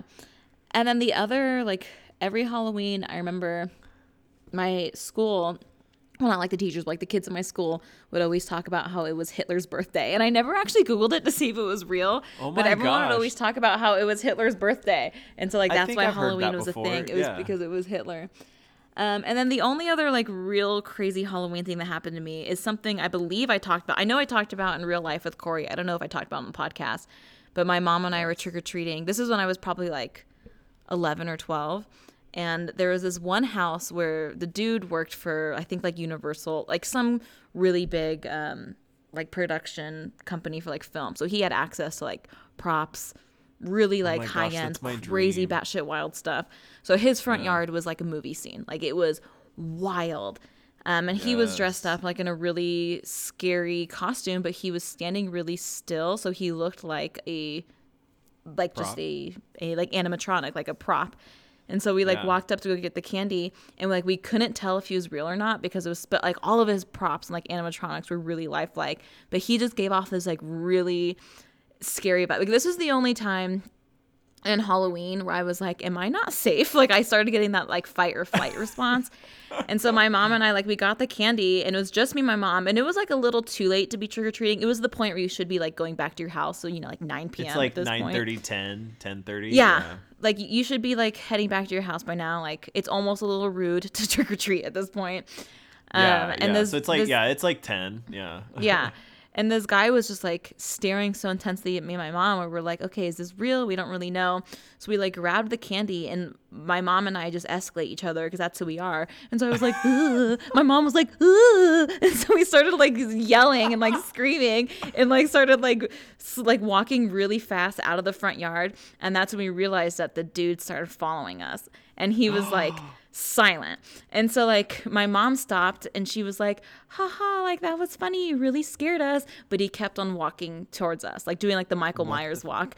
And so my mom Wait, was like, are you like, how like, far, are you like a house or two away from him? From so we're like at his drive, like down at his driveway at this point. And my mom turns Okay, around, tries to talk to him, like, haha, that's so funny. You really got us, expecting him to stop at that point because we're now leaving his property.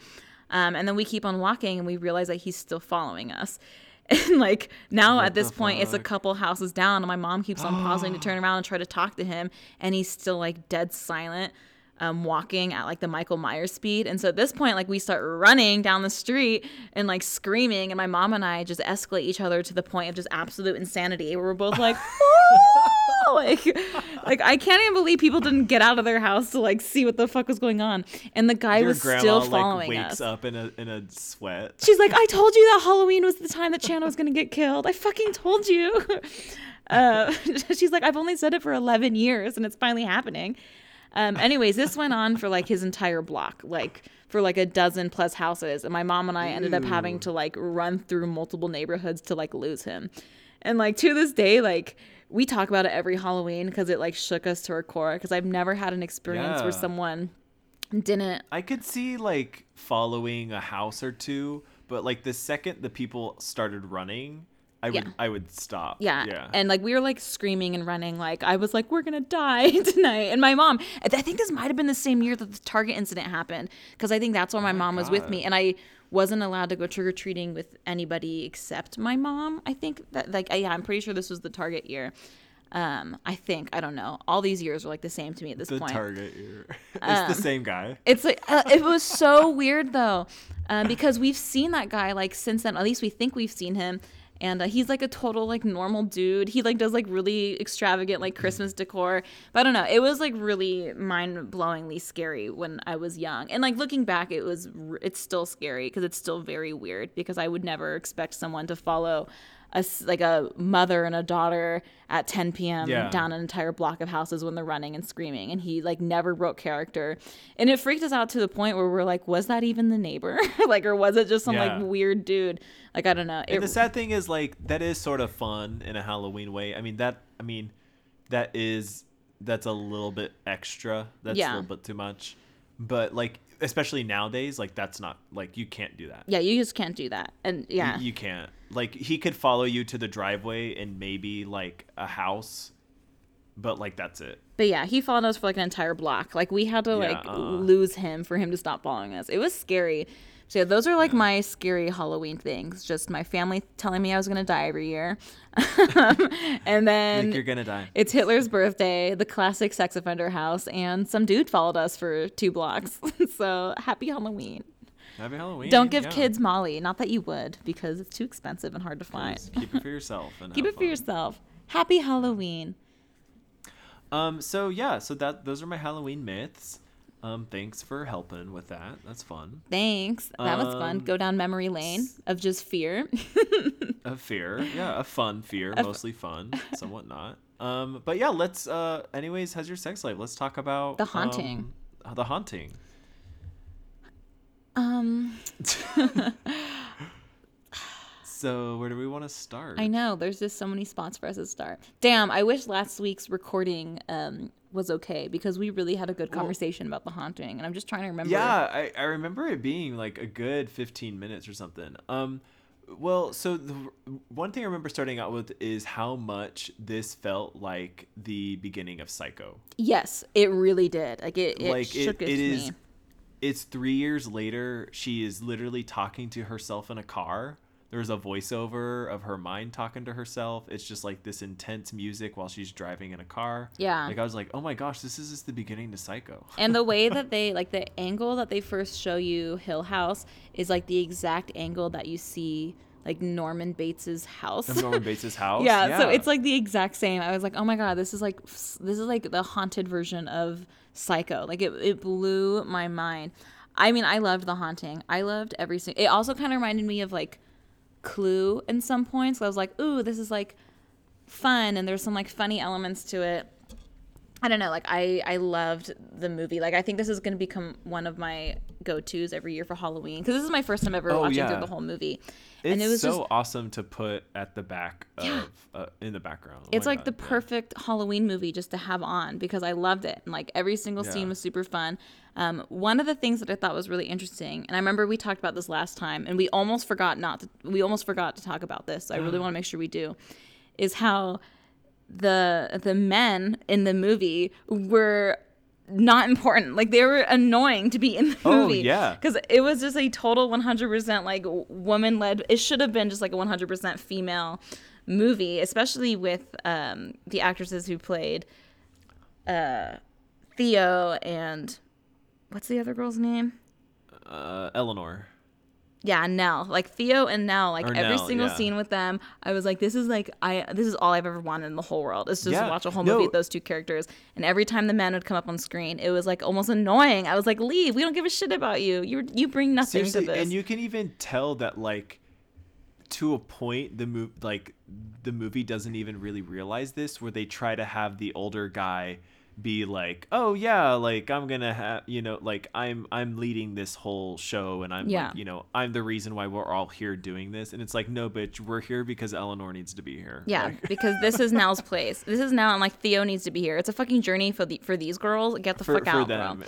yeah and y'all are just like in the way And the one thing that I thought was really interesting with that is how they they tried to force like a love connection between Nell and that main dude, whatever his name was, like Ben or yeah something. yeah the doctor guy or whatever but the like psychiatrist you so don't give a shit because like one, it doesn't make sense their love interest, but like two, Theo and Nell were like two seconds away from fucking the entire movie. oh my movie. gosh Like the entire Yeah. movie, I thought they were just gonna like start licking puss. I was like, this is gonna become a crazy porno. like literally everything Theo says is like a double entendre. Like it just literally has a complete double meaning. Yeah. Like the entire time. I was like, I guess Theo's pussy's wet because this is fucking wild. like loved it, though. like I I almost would go as far to say as like ninety percent of her lines are like there's a double meaning to them. Yeah, like they purposely wrote them so you could be like, oh, okay, Theo, we see you. You're like, damn Theo, like chill out. yeah, we fucking get it. One of my favorite things about The Haunting, which I love, because like I said, this is my first time watching through it, and I loved The Haunting of Hill House. That's probably like Oh top God. five Halloween things for me. Of like, and probably Oh, yeah. it's probably the best like Netflix thing that's come out in like my opinion. Um, Oh, ser- no, yeah, I would say it's the best Netflix thing. Period. but I didn't know how much they actually got for the haunting of Hill, uh, the haunting of Hill. Sorry, words. The haunting of Hill House from the haunting. Obviously, like it's all based in Hill House and stuff. But already watching through the haunting of Hill House and now watching through the haunting, I'm like, oh my god, there's so many little things that they got from it. Like they're like down to there's this scene in the haunting where Nell is dancing around in the statue room in this yeah. white gown and then the haunting of hill house you see that exact shot that exact scene that exact mood everything. And i was like oh my god. Like i was having so many of these nerd moments where i was like this is from the tv show or i guess the tv show got this from the movie. And it was so fucking fun to have all those connecting points for me where now i'm so excited to rewatch the haunting the haunting of hill house just to connect even more points with the movie. It was genius and i fucking loved it and i'm here for it It was so fun. Yeah, it was so good. I mean, the same goes back to the book. A lot of it's from the book too. So they, they did like they all the adaptations are really good at being like close to the source text. It's Yeah. it- it's really good. Ugh, I Um, just yeah, I would just it's so good. I I had forgotten too just like the music is so over the top but in a good way. It's like very jarring and that whole opening sequence when they get to the house Oh, yeah. before the girls meet the guys and like Nell just about goes mad instantly. She's Yeah. like, ah, it's like the walls are coming in on me or whatever. And they get lost. I was like, sort of, I was just sitting in my room, like cutting out bats. And I was like, because it's Halloween. Because it's Halloween, duh. and I just like sort of paused and like looked around and I was like, wait, what the fuck? Like, I'm a little spooked right now. Like, Yeah. she just literally went mad in like five seconds of walking into this house. And yeah, it was really interesting to see how quickly Nell unraveled compared to any other any of the other characters, especially Theo, because Theo had her moments where you were kept on being like, is Theo also going to unravel just like Nell? And she doesn't. Um, but it it was definitely interesting to see how the house was playing more with the women than it was the men. Because again, it should have Yeah. they should have just got rid of the men did not make any effect on the movie. like they yeah, were and just then we're there. just like, hmm, this is weird. Yeah, they were there because it was a movie made in the 60s, so like men had to be the star. Um, but it was just so interesting to see how the house reacted towards women and how the women reacted towards the house and with each other. And another thing I really loved about the costuming for the movie is how they made Nell really like 1950s proper Yeah. woman outfits, you know, the skirts, like the blouses, the pearls, the whole thing, like even down to the hair. up with her mom. Yeah. and like the Betty Draper hair. Then you have Theo who's wearing pants, and you're like, oh like, my god, like that is so because just Theo is such like a forward woman, and she's such like a strong character. I just loved it. Like a plus for the costuming because that was f- fucking phenomenal. I mean, I loved every aspect of it. There's not like one part of the movie that I did not like. I just ate that it's shit up. I like I like too how like they don't really do this anymore because I don't know if they can really do it well. But where like they go to the nursery room and then the doctor's like, "Oh no no no, let's not like you know, let's not pop the cork off the bottle just yet." Oh yeah, They're just like, "Ooh, let's like let's just like keep this like let's just keep this all bottled in and like for later for the climax." And so you know it's coming. You're like, "Ooh, that, I was just like like it was like a really good thing to just say." yeah. just like oh no let's just like simmer in this like you know slightly horror like slightly haunted stuff and like because the real haunted stuff will come later Yeah, like, buckle up, oh, it was everybody. really interesting yeah I also thought um, what I thought was really fascinating were the uh, some of like the effects that they did. So there's this one scene where the four characters are inside of like the parlor, and this is like right pretty much like the movie starting to climax. They're starting to peak. They're peaking, and this Yeah. the wooden door is like expanding. it's almost like a bubble. bolt. It's like something like breathing behind it, and like the wooden door is like moving. And I didn't expect it because it's from the '60s because it was very like modern day animation almost. And I I really couldn't believe that it was so well done because they really did make it look like I don't know how they did Yeah. it. Like A plus for the prop designer and like the set team. But um, it was really cool to uh, that was like a fun surprise just as like a modern viewer to to see that where I'm like, oh, they actually executed a really well done effect because it doesn't look cheesy. Like I actually believed it. I was like, oh, this is scary. Like they were somehow able to achieve a door breathing like that in the fucking 60s. It was crazy. I loved yeah it. that that image always stays in my mind that's like a really cool like sequence when that happens you're like oh my god It- it's really cool to watch it breathe and bubble like burst and expand like that It's yeah really cool. overall 10 out of 10 i adored i adored the character i uh, loved the women i love the lesbian vibes i hate the men but that's standard for me and i'm gonna watch it every single halloween now because it was perfect it was fucking perfect Yeah, it's a good one. Yeah, so other than that, I do have some stuff to bring up in sex life stuff. Um I saw Possessor in theaters. It's awesome. fun Go see it. It's a new uh uh David Cronenberg's son. It's his second like oh sorry if you can hear in the background that's my my brother arguing with my dad. oh cute Cute. oh to be young i Um, mean we still argue with our parents if i had a dad i imagine i'd argue with him oh Um, yeah, right. oh. um, but yeah, so uh, saw Possessor really good. Saw in theaters. It's really awesome. It's really cool. It's like psychosexual. It's really it's really fucking cool. Ooh. Um, after that, I also like I watched like a ton of movies this week. They're all super great. Ooh. Um, let me like pull them up really quickly to remind me to see if I want to say anything else about those before I go on on a little bit. Have you seen else. Blair Bly Manor yet? No, I haven't seen that yet. I still Um, haven't either. I'm waiting to finish the book. I need to finish. It's like a hundred page book. I should Oh. finish it, but I just haven't been reading lately. So Yeah. it's fine. Um, so yeah, I saw some like good stuff. Nothing that I super want to talk about except for Possessor, and then um, I'm finally actually watching the Halloween sequels, which Oh, I've fun. never. Um, I've watched two before, but I've never watched and three. So you like go down a list of every single sequel that like ever existed. You're like, but I haven't seen this one, which is what I'm talking about. no, there are eleven. There are Yeah, there's a lot. total. Jesus, that's crazy. And I mean, so I guess I've seen out of the eleven, I've now seen six of the eleven. Nice. And before this past week, I had seen five of the eleven. So. okay, so shut the fuck up, Corey. You're like, So, I've never seen these two, before. and I haven't seen two for a long ass time. Um, so which one's your favorite so far?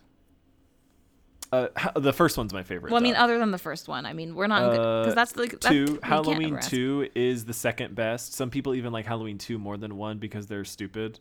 Mm. Um, and then the newest one, the Halloween 2018, is probably third best for me. Nice.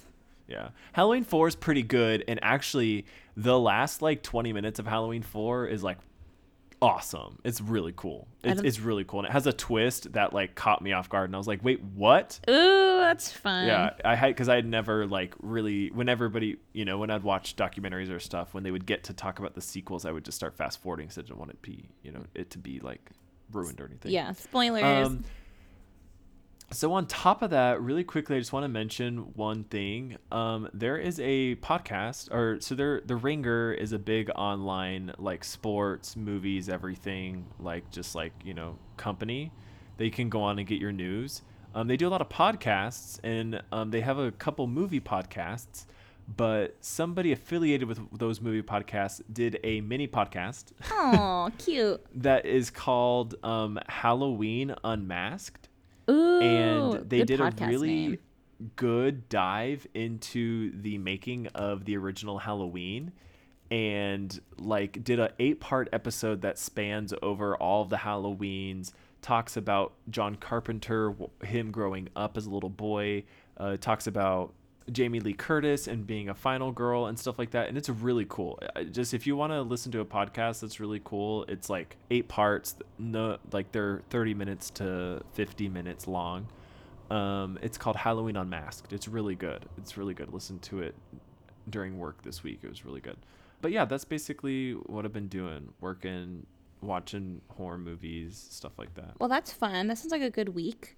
Lots of horror Yeah, movies and whatnot. week. Um, I You? moved.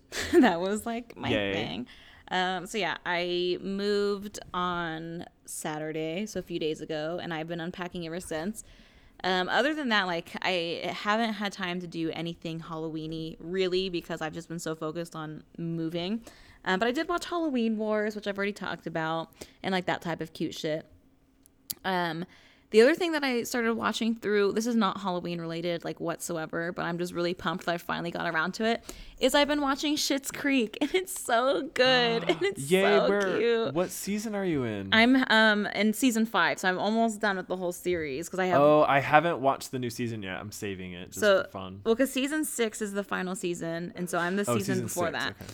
So yeah, so I'm season five. I'm about halfway through right now, and it's so fucking good because I knew I was gonna love it. Like my my grandparents are actually the ones who told me to watch it, which is funny because It's, it's, so good. it's so not a show that you'd think some Mormon grandparents would like, but they it's like their favorite True. TV show ever. Um, but anyway, so I and Jordan's already like everyone I know has pretty much already watched the whole thing. yeah. Um, and I finally got around to it, and it's so good. Like every episode makes me cry and laugh. like it's amazing. Yeah. It's such a good feel good. And so that's been like my little um, relief throughout the whole week. Is whenever I feel stressed, I've just been watching Schitt's Creek, and it's so fucking fun. Um, but yeah, other than that, I'm now starting to make Halloween plans and Tyler and I have a really Yeah. fun surprise for the whole group, which we'll talk about in a few weeks. Which I won't say because I heard Jordan sneeze in the background. yeah, so we can't talk about it whatsoever. Um, Yeah.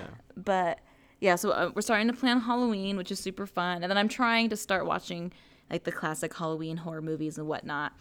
I just need Yeah. to have the time to to watch movies right now. But I'm excited it's my favorite season. I, I bought like a bunch of slutty Halloween costumes for my OnlyFans. I'm gonna do 13 days of Halloween, so every day I'm gonna post like a new picture of a slutty costume. Um, and now I'm just starting to buy pieces for my actual Halloween costume. So I'm going to be a sexy plague doctor.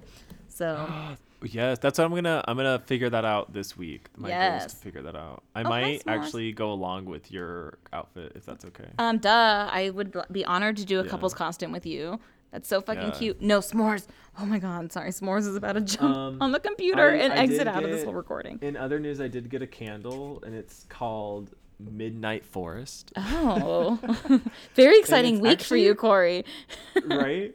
Um, so How's your sex what'd you do life? So I I, was bought like, a oh, I had a bomb ass week. I watched horror movies and I bought a candle. Everyone's like 2020, "Ooh, living it up. wah wah wah. Um, so it's called Midnight Forest. Nice. And it smells like A it midnight smells forest. Like, uh, like it smells like sweaty balls. You know, you, you're like, you know that like smell of like a forest in the middle of the night. That's So what what it smells like is basically cum stains. comes no it smells like a um smoky it smells like smoky wood in a very good way in a very like smoky campfire wood Oh, fun. in a very light way but that's sort of like in the background on top of that it's like a lightly sweet black licorice with some like um maybe nutmeg in it. I feel like we're talking about wine right now. like we're we're we're going through this candle more than we ever have about alcohol in our entire life. You're now a candle connoisseur. You're like, I'm getting notes of uh, bergamot in the background. it's it's really good. I really like it. Ooh, it's you should like- bring it. I want to smell it. Yeah, it's not too sweet. It's like a teeny bit sweet, and I, I sort of like that. Because you know, I like you know your autumn Halloween stuff to not smell just like you know Yeah. I don't know cherry blossoms or something like that. so yeah, that's that's my week. Very exciting. Let's see. Do I have any new candles in my house? Oh, I actually No. did get a new candle in my house. yes, what'd you get? It's called it's it's by Magnolia Farms. You know, like Chip and Joanna, how they have like their Target line. Oh, Uh, yeah, fuck yeah. She has some fall scented candles, so I got some a candle for the bathroom. I don't remember what it's called, but it smells really good. so, nice. and I uh, it's very earthy with some. It's it's sweet and earthy with some notes of autumn. so Ooh, those that's our week. Candles. Candles. nice. I smelled that. I smelled that candle candle a couple weeks ago when I went to um Target. Yeah. Yeah, I have one that's called Bookshop, one that's called Harvest, and then another one that I just don't remember the name off the top of my head. But they all smell delicious. I love me a good candle. oh my god. It's so fun. This It's so fun to buy it and come home and just like like mm. that shit. Mm. People are like, Jesus Christ, they need to live near each other right now. Like, this is the highlight. Is we're like, we bought candles this week. We're fine. You know what? We're laughing harder because you're sitting in your car listening to listening to us talk about candles. Yeah, that's true. This is like a solid six minute conversation about candles at this point. You're still here. So who's the real loser right now, fuckface? It's you. You bitch. You fucking bitch. And on that note, Anyways, how's your sex? life. Bye, guys, and go buy a fucking candle. Go buy a fucking autumn candle. Yeah, bitch. Bye.